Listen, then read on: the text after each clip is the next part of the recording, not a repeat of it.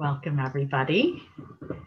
And uh, want to welcome and say hello to those of you from IMT, as well as anybody who's here from my more dispersed Luminous Mind Sangha. Okay, so tonight is the last of uh, my series of talks on embodiment and I really enjoyed doing this. It's I've gotten a lot of good feedback. I've also been doing some of these talks on on the Innercraft platform, and um, it's been really fun because there aren't a lot of talks on embodiment. I've discovered. So um, at some point I'll be doing these again, but probably not for a few years. So um, this last talk is on uh, the last talk on personality and uh, Buddhist psychology and the Enneagram part two. So just so I have a sense of, of who was here last month when I talked about the Enneagram. Okay, so maybe maybe half the group. Um, so I'll just do a short refresher on that just to kind of bring us up to date. And then I'll talk about the things I didn't have time to about the Enneagram uh, that are a little bit more sophisticated sort of ways to work with and understand uh, the Enneagram. And, and really, this to me, this is part of working with the personality um, as talked about by Bhikkhu Bodhi and the Buddha, actually. I mean, the Buddha had in Buddhist psychology the original you know he did really well for his his time having this original understanding of the three core um, patterns, personality patterns. And um, last time I, I pointed us all to an article from Bhikkhu Bodhi called Taking Stock of Oneself. If you want to look it up, it's, it's a free article. I think it might be on Access to Insight. And he really encouraged practitioners to do this as part of our practice to, to understand um, our personality patterning, basically. He says that transcending isn't enough. And we really want to, um, you know, we want to uh, be able to digest personality patterns in traditional, not only Buddhism, but pretty much every tradition that comes from historical times. They used renunciation as the main way of, you know, working with some of the more difficult human tendencies and now we're so lucky that we have psychology in the last hundred years to add to what we've learned from the spiritual traditions from Buddhism to really like get mechanically how is the psyche structured? And um, so it, the Enneagram is also uh, an ancient, it may not be as ancient um, tool. It's a tool that isn't a spiritual path, but it's useful on the spiritual path. So if we look at, at Buddhism, really what the Buddha identified is the three, what he called defilements. It's not the most positive term. I like to put the term personality patterns on there instead of defilements. But they're, you know, there are uh, patterns that keep us from our deeper nature. So in that way, I guess defilements is an appropriate word. And those are desire, aversion, and delusion. So, you know, are we the, and we all have all three, but sometimes the person will lean more towards a particular one. Sometimes it's hard to tell. But are we the kind of person who really gets into a lot of, um, you know, patterning and maybe suffering from wanting things? Uh, is it more from wanting things to go away or, or fear is also in the aversion category. And then delusion is really a kind of falling asleep on ourselves. Do we know that we should be or want to be doing things, but we just don't? Where there's a kind of confused quality to delusion that is part of that. And um, so that's how the Buddha saw it. And we also have the hindrances, which expand on that a little bit. But the defilements are really more the core patterns that be that are beyond circumstances and and um, and situations. And it's kind of wherever you go, there you are. That's that's the defilement patterns that even when we're say practicing deeply, these will still come up and they'll try and keep reasserting themselves. So, um, so that's how it's seen in Buddhism. And then the Enneagram, and I'll just I'll just show you the diagram again. You can find this anywhere on the internet. The Enneagram is represented by this diagram of which you can see in the middle there's a triangle and that triangle basically is the equivalent of the defilements so at the top the, the core um, pattern that really takes us away from our deeper nature is delusion so that's at enneagram point nine and then we have here point six, which is more the aversion corner. And here we have desire. And the way it's understood in the Enneagram is that I'll just give you a snippet of that turn away from the grounded being. The first thing that happens is we, you know, basically consciousness comes in and becomes identified with the body as an infant. An infant doesn't doesn't um, have a separate me. They're basically in a dual unity with the caregiver. But uh, over time, as the infant needs things, food, or, or doesn't want things, their diapers changed and it's uncomfortable. Um, all the good stuff, all the solutions come from the outside. And so they start seeing this sense of other. And then as the child starts having language and so on, that um, sense of otherness. You can see, like a two year old, if you say to a two year old, I'm going to the store, they don't know what you mean. That's why you have to say, Mommy's going to the store, you know, so they know you're talking about someone else. And then around the terrible twos, and then they start being able to say, I, you know, me do it, that kind of thing. That's when they're starting to get a separate sense of self. And um, uh, that's really when the me starts forming. But they also start seeing that they're not omnipotent. That, you know, we all went through this, of course. And that's when at this point six, fear, some fear starts coming up that, oh my gosh, I can actually fall down and get hurt. And, you know, mom's not here, dad's not here. I'm alone, you know, that's like really, really scary. And so then we, and this is archetypal for all humans, we go over to three, which is I have to do it. I have to solve it. I'm I need to take care of myself, and we become sort of the the king or queen of our own world. And really, that's when the ego gets pretty much solidified by the age of like eight or ten, maybe even younger than that. Um, really, it's the superego that gets solidified by that age. So, this is this is how the inner triangle of the Enneagram works.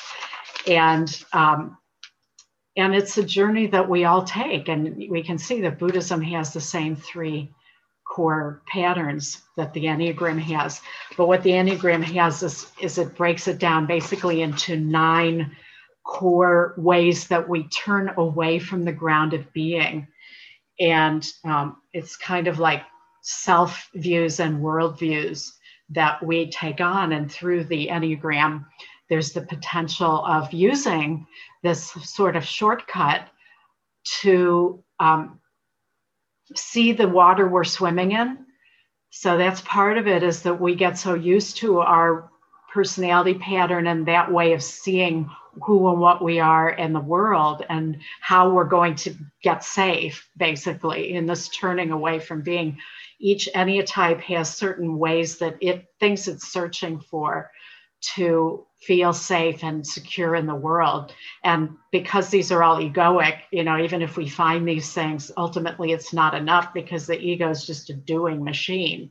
You know, even when it finds what it's looking for, it has to then be satisfied for a short time and then do more because it's basically a doing machine. You know, it's it's not um, uh, it's a perpetual motion machine until we really see through a lot of that automatic programming. So, um, the history of the Enneagram, just, just to be, you know, go back to that briefly, the Enneagram comes from a spiritual school. It's kind of shrouded in mystery, but I'll tell you what I know and have heard and believe is that it came from a mystery school um, that originated in the Middle East called the Sarmoon Brotherhood or the White Brotherhood. And um, it was a secret mystery school and um, Gurdjieff was the one who was he was in that as a student and then was a teacher. Gurdjieff, who's fairly modern, and um, he was the first to really talk about the Enneagram publicly. And then uh, Oscar Ichazo, who is from a school called Arica, started talking about it. And also, oh wait, I missed somebody, Claudio Naranjo. Yeah, I think I think Claudio and Oscar, and then um, Hameed Ali, who founded the Diamond Approach, was also in there. And they started, they each kind of went in, in their own directions and started teaching it. And it started becoming more known in the public. And then people like Helen Palmer and Sandra Maitri, Sandra Maitri is the one that I learned it from. Um, they went to another level and started writing books that became very popular and so on. So there's the Enneagrams had its own um, on trajectory, but uh, it's moved away. Most most of what you see in in the pop, you know, popular books, it's moved into more of a typology um, and a lot of times people use it to just become more entrenched in their egoic patterns. Like I'm a this, you know, I'm I'm a three, I'm a two, and um, it they're not necessarily using it to free themselves from the ego. So it's in some ways become the opposite of what it was intended for. Um, so I don't see using it that way. If one is going to use it really as a spiritual tool, it's used for un- understanding and insight, but then liberating oneself from the patterns, which is really what Buddhism's about. So, um, if you use the Enneagram and explore it at all, it's important to just keep that in mind and also be selective about whose books you read on the Enneagram, because some of them are more inclined to reinforce the personality patterning and some are more inclined to to point one towards freeing oneself from the patterning. And I like books by um, Riso and Hudson. They also have online workshops on the Enneagram, uh, as well as Sandra Maitri. And then Hameed Ali, his book is really about more the transcendent, uh, grounded being manifestations of the Enneagram, but it's a very uh, deep book, very deep book. So let's see, anything else I want to say summarizing the Enneagram from last time?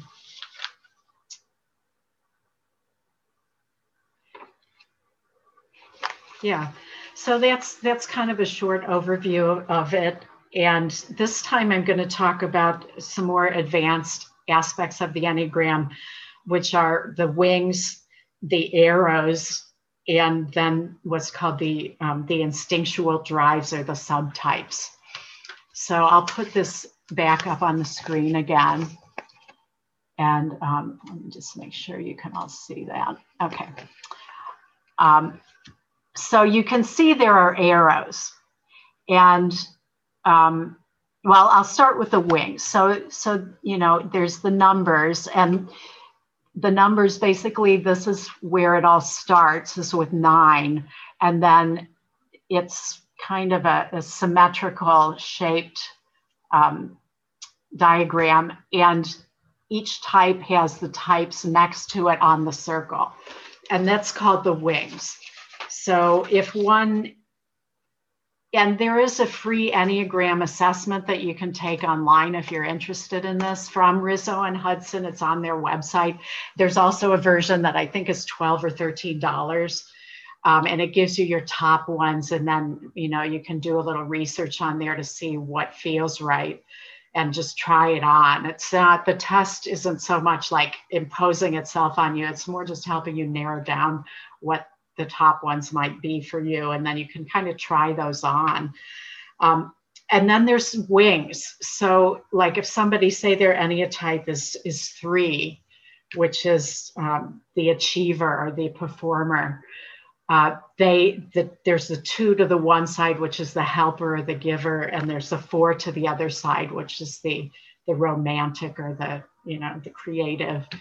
Um, and so a person can have one or both wings, and it kind of flavors what that person's enneatype is like. Like so, in the group that I was have been in with Sandra, um, which is really a diamond approach group, but at the beginning we did a lot of work with the Enneagram.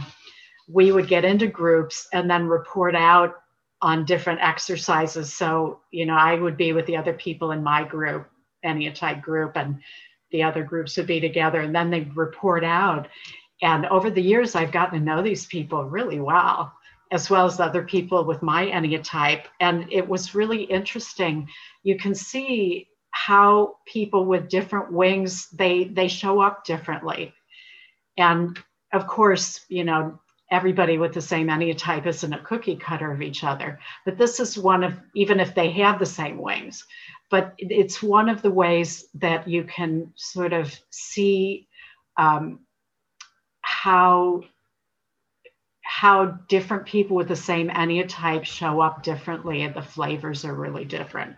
So, for example, a person who's an achiever but has a real creative side, then they lean there would be different than a person who's basically the achiever and they have more of a helper side where they're you know they're focused on you know doing things that support others development. Those are you know those are sort of two different flavors of that particular enneatype and sometimes we can see that we have a little bit of each of the wings. So if you decide to work with the enneagram this is one thing that you can sort of be curious about too is how is how's that wing affecting your core the core of your enneatype and then there is the um, there are the arrows. So you can see, like I'll use, I'll use two for this example. This is two. Oh, there's two. Um, so you can see there's an arrow going towards two from four, and then there's an arrow going from two to eight. So that is called there. So each enneatype has what's known as the heart point and the stress point. And the heart point of the Enneagram is um, when a person is fairly high functioning or when they're in a relaxed place with themselves, they go, they can sort of incline in a way to their heart point. And it can be a really um, important healing for that person's um, psyche to be able to relax into the heart point because technically the heart point is also known as the um, the, the soul child so it's a lot of the things from the heart point were not necessarily reinforced in our childhood and that was part of what pushed us into the into our core enneatype. And then when we're under stress, we can go to what's known as the stress point, and we kind of take on some of the least desirable traits of that of that enneatype and use them as a way to defend ourselves if we're under stress. So this can explain how somebody like the two, which is the helper, the giver, their stress point is called the protector or you know, there's other names for the eight, but the eight is a very, um, very robust kind of, um, can be a, fairly dominant type. And so to see somebody who's normally a giver go there, it can be really shocking for the people around them. But when you know the Enneagram, it can really explain why somebody would go into a behavior that seems so out of character. It's because it's like their backup style that they will only call upon if they're really stressed, but it's kind of there in the background if they need it. So part part of how we use these as a spiritual, you know, for our spiritual unfoldment is that we we have like lines. We have lines to these two types that can really, if we learn how to work with and own that, it can really give us a lot of um, it, it can help us work through a lot of our personality material, actually. A lot of our shadow stuff that we normally either wouldn't have access to or we um, we may feel that it's not characteristic of us, so we don't really work it, or we may even be embarrassed by some of these things. So, using the Enneagram can be a shortcut to really uh, work some of these patterns that that aren't as obvious as our core patterns. And then the last thing I'll talk about is what's known as the instinctual drives. And if you go and do the Riso Hudson online test, there's also a second one. It's, you do have to pay for it. I think it's like $15 that will help you um, tune into what your you know number one two and three instinctual drives are and this these can be really helpful even outside of the enneagram this is these are used a lot in the diamond approach um, and other traditions that work with energy the energy bodies but um, basically the instinctual drives are self-preservation which is the core drive that our you know all animals have that and since basically our consciousness is attached to an animal body, we all have instinctual drives. And a lot of Buddhism and other, you know, historic traditions really used renunciation to deal with the instinctual drives because they didn't really have a lot of other tools to work with. Something like, you know, hatred, that just, you know, that feeling of wanting to kill someone or, or um, other other drives. Well i'll get i'll get into the other two drives but self-preservation really is about keeping myself alive and pri- prioritizing myself over others if necessary you know um, or hoarding i mean look at what's just happened with the pandemic and how you know millions of people who thought they didn't hoard ended up hoarding toilet paper people had whole closets full of toilet paper you know, didn't know that they would resort to something like that if push came to shove. So even something like that is, is a symptom of the self-preservation instinct. So we all have it.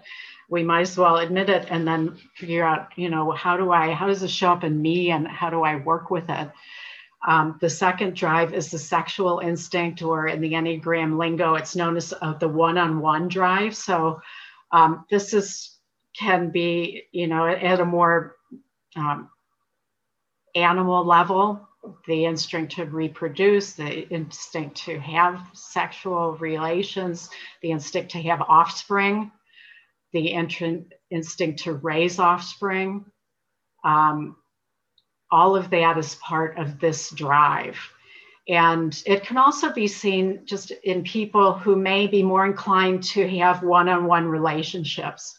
So the self-preservation instinct, people who have that as their main instinctual drive, um, really are put a lot of attention on things, on you know having enough, or if they aren't about a lot of money, it, they don't have to be people who are really focused on money, but they have to have it a certain way even renunciates. A renunciate could actually be a self preservation type where they're very particular and finicky, maybe about having the food be just a certain way or the home be a certain way.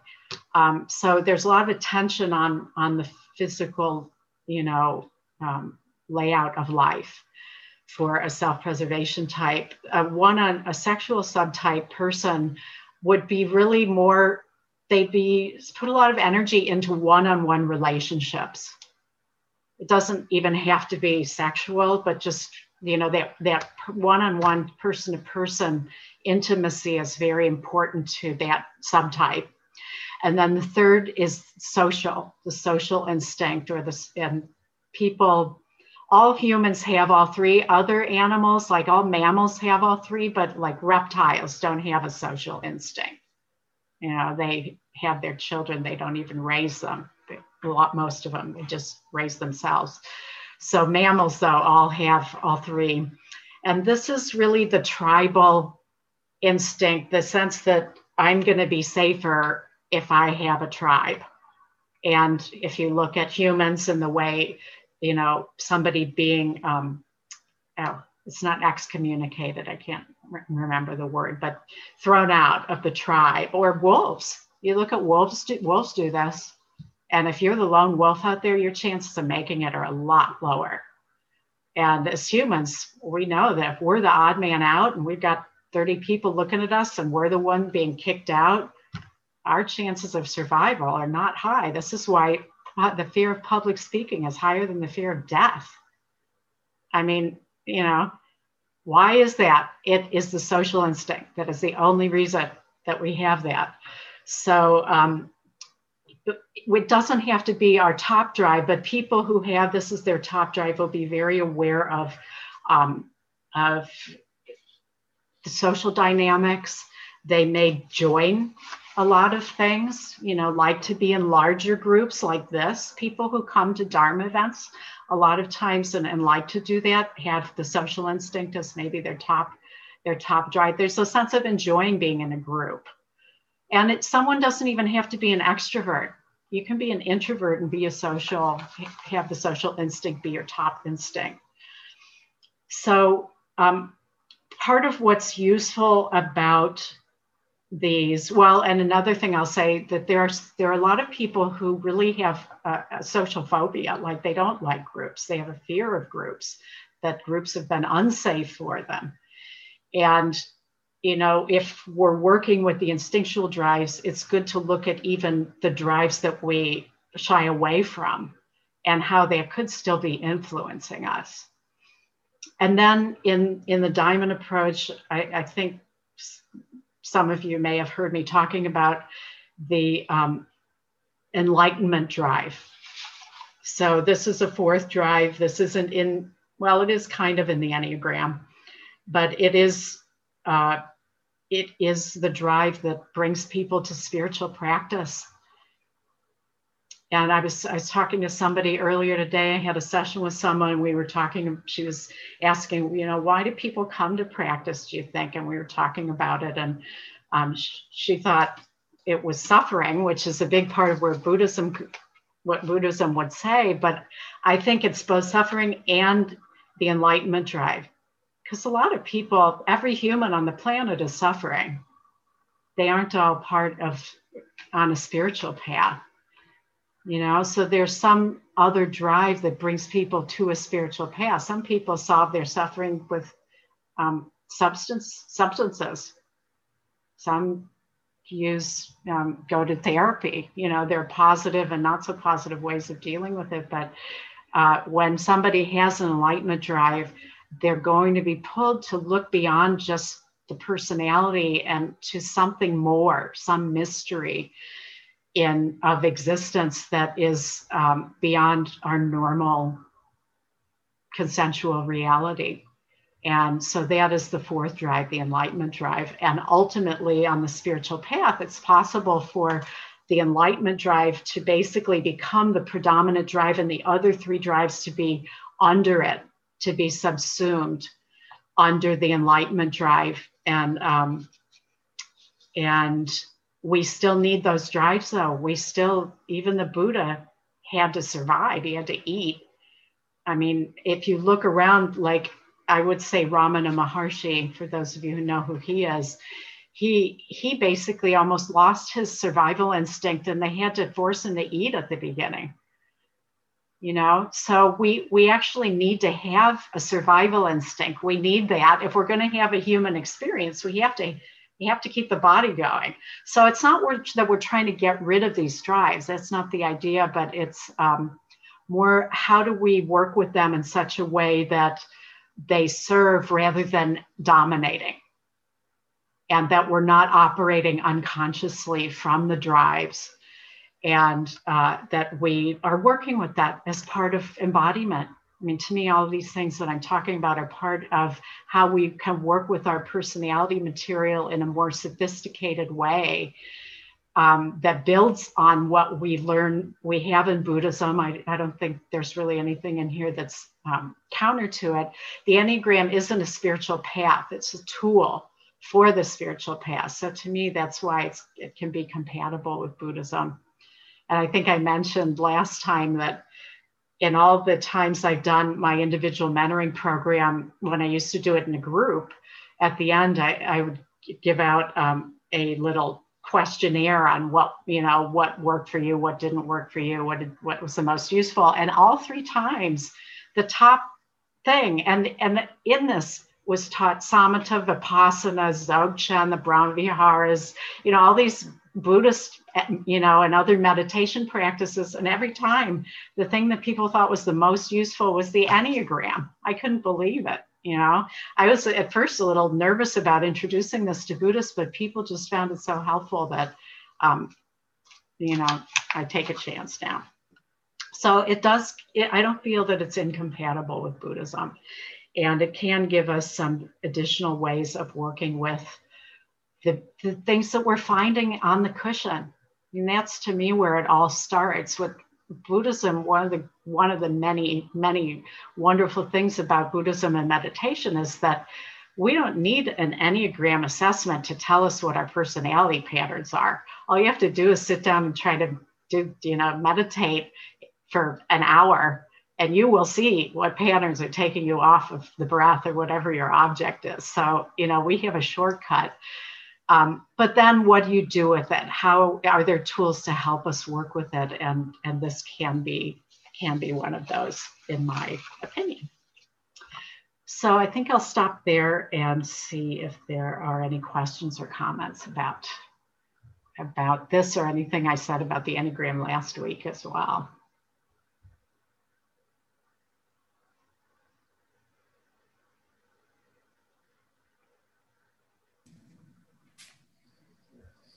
Ted? Hi. Hi. Hi, Tina. Um, everybody. Well, since nobody else is saying anything, I will. Uh, Good. This is a fascinating look at psychology, behavior, and really makes a lot of sense. Yeah. But then I have the luxury, it feels like a luxury to me. I'm able to, um, I'm pushing 70 and basically I can get by with no personality at all these days.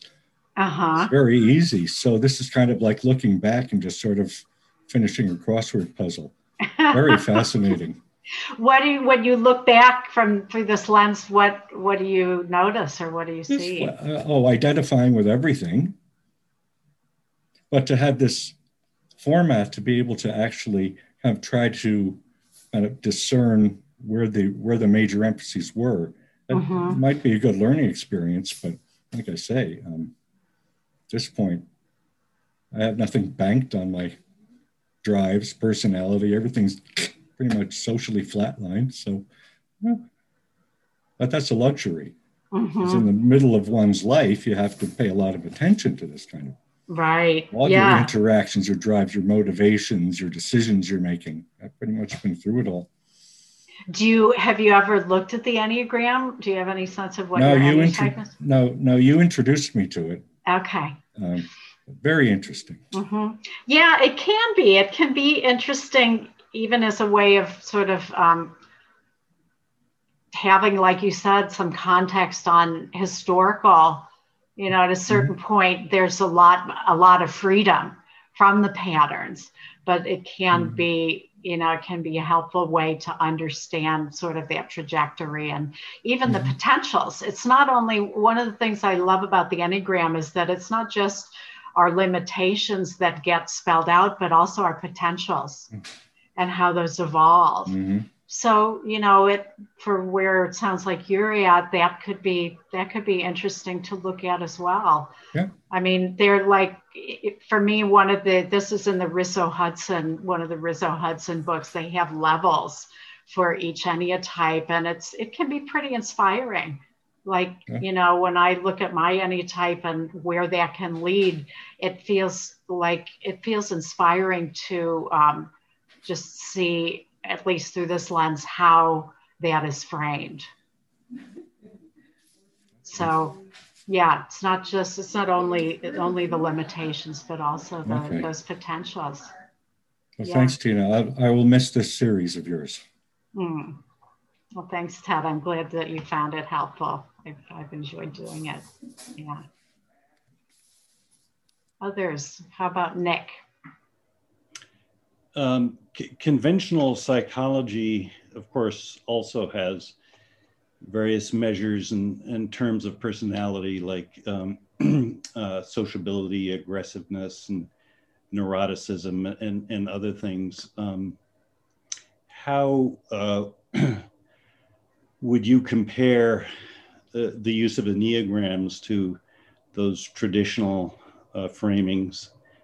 Uh, and, you know, in what ways is it is it better? And in what ways are the traditional framings? Could they be just as good um, if used properly? And and and what do enneagrams add? Yeah, yeah, that's it, it's interesting you bring that up because I used for many years, decades, really, in the business world. I used the Myers Briggs. Uh, have you ever heard of the the Myers Briggs? Yeah, it's the most widely used um, personality instrument in business in the world. It's you know very widely used. And there's a lot of correlations that have been done by some of the Enneagram people with the Myers Briggs and different Enneatypes. I actually have a chart in one of my books that shows, you know, the correlation, which I use this all the time because I'm working with people constantly one on one. And whether I got their results or not, I'm always going, oh, yeah, I think they're this or that in my mind. And it helps me, it gives me a shortcut. We're helping people you know? So the myers-briggs um, as an example what's different is that none of those are designed as a spiritual tool. That is the main difference is the enneagram was originally designed as a spiritual tool to help us to help us be liberated from the ego self and return to our deeper nature that's what it is was for in its original design. It's gotten distorted over the years, in my opinion, but um, the others were strictly designed as psychological tools. I think it's still those are extremely helpful. Um, those aren't like using something like the Myers Briggs.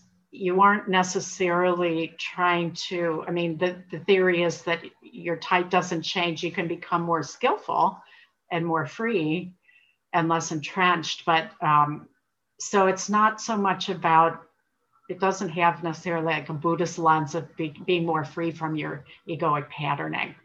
So that to me would be one of the differences. When you talk about like the big five personality traits that are often measured for, you know, mental health and things, um, again, I think all of these, when I would do, I used to do 360 degree feedback on executives where they would have 10 people or 20 people that work for them and our peers and their boss all give extensive feedback on them. And I would debrief these things with people. So you can imagine what that was like. Um, but I would also use the Enneagram and other things. And um, they're all useful they are all all of the instruments out there that I used at least, which were all psychologically validated. They they're like I like to think of it as taking a picture.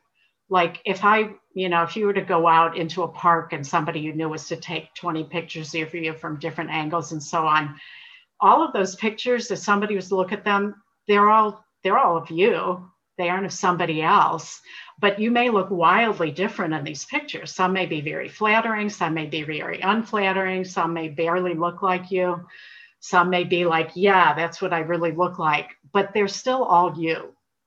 They're not someone else.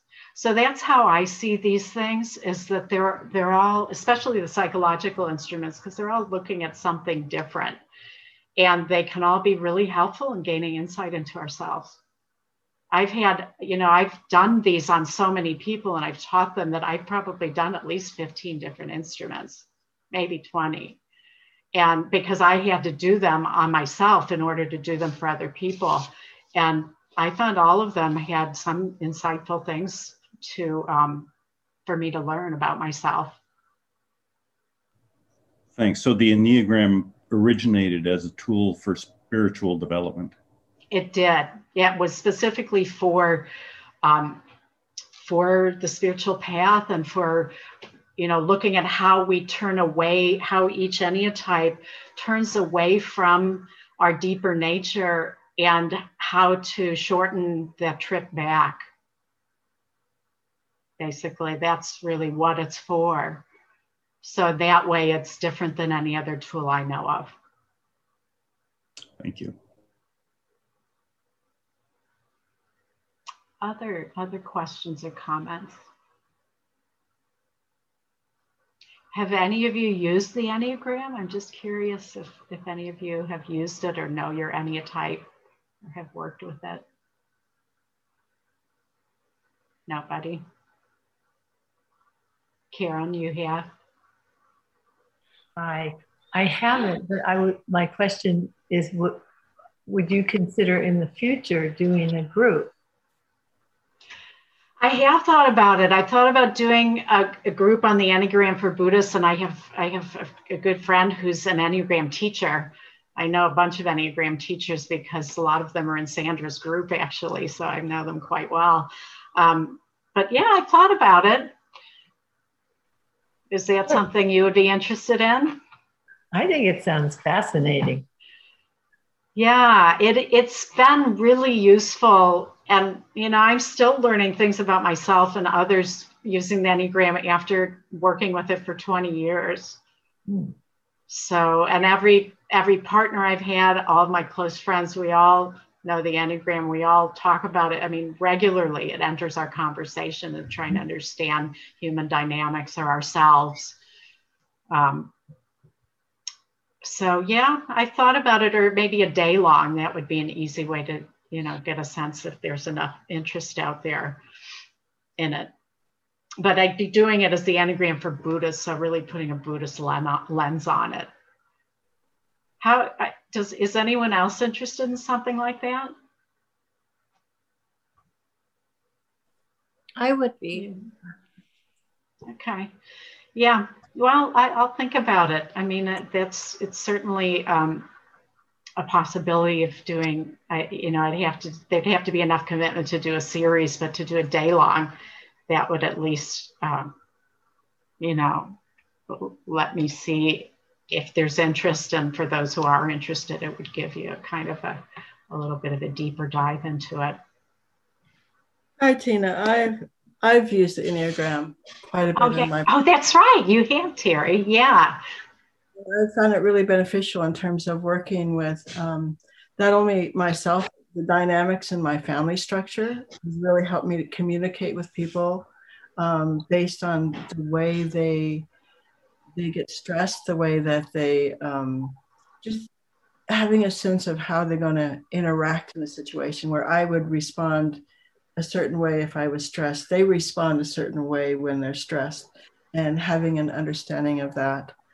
Um, I was also drawn into Riso Hudson. In the beginning of his book, he had something along the lines of um, to wear the personality more lightly and that's something that I was really drawn to um, years and years ago. So um, yeah, I find it very val- valuable because I see where my awareness gets stuck, mm-hmm. where um, I get fixated, and what what can free me into the thinning of the knee, really. So it really helps tease out that strand. Yeah, very beneficial. Yeah, yeah, the fixations, that's a common term in Enneagram language is, you know, what is the fixation that each type is sort of always seeing the world through and just keeps coming back to over and over in terms of solving like how am I going to get safe or how do I feel unsafe? You know, going back to that self-preservation instinct. Yeah and you were talking about understanding others i use this all the time and you know when i worked in the business world i didn't teach it but i was using it in my coaching and like for example i'm still right now working with a few i just have a few clients left that I'm doing coaching with. One I've been working with for five years as CEO and her few of her executive team. And she had a really high performing, wonderful one of her team. And, um, but he had some anger management issues. And so she asked me to work with him And, you know, I, I said, as I always do, only if he wants to, because, you know, I don't want to be forced on anyone. And, you know, she really wasn't sure whether he would be able to integrate into the team in a way that worked for everybody and him. And, but it was through the Enneagram that I helped her understand what was going on with him once I really knew him and him also. And he's basically almost like save the company. I mean, he's in charge of sales. So, and they are, they're doing this whole digital transformation that was very risky. And because he was able to stay there, he's happy. The company's successful. She's happy that his teammates enjoy working with him. And, um, and a big part of that was the Enneagram. So you know it it really can't because you you know our tendency is to to of course put what makes sense to us onto others and if they're not doing that it's like unintelligible why would they do it or even if we especially if it's really different but if we can see things through that lens it can just make the whole thing very um, take the energy off of a lot of our own and others um, human the human side of the equation. Yeah. Thanks, Terry. Okay, well, we're just about out of time here, but um, I hope this has been a, a, helpful peek into the Enneagram as well as uh, this series on embodiment of looking at how do we work with the personality, work with ourselves, ourselves and our practice off the cushion and have that be as seamless as possible so that we're we're um, living what we've experienced in our in our on the cushion life and we're also working with our off the cushion life to gain freedom there that we can then reap the benefits of on the cushion because then we're not as we're not as caught up in in um, a lot of regret or remorse or or wishes of things to be different in our in our day-to-day lives. Okay well good to be with you all and many blessings. Good night thank you for listening. To learn how you can support the teachers and dharma seed please visit dharma dharmaseed.org slash donate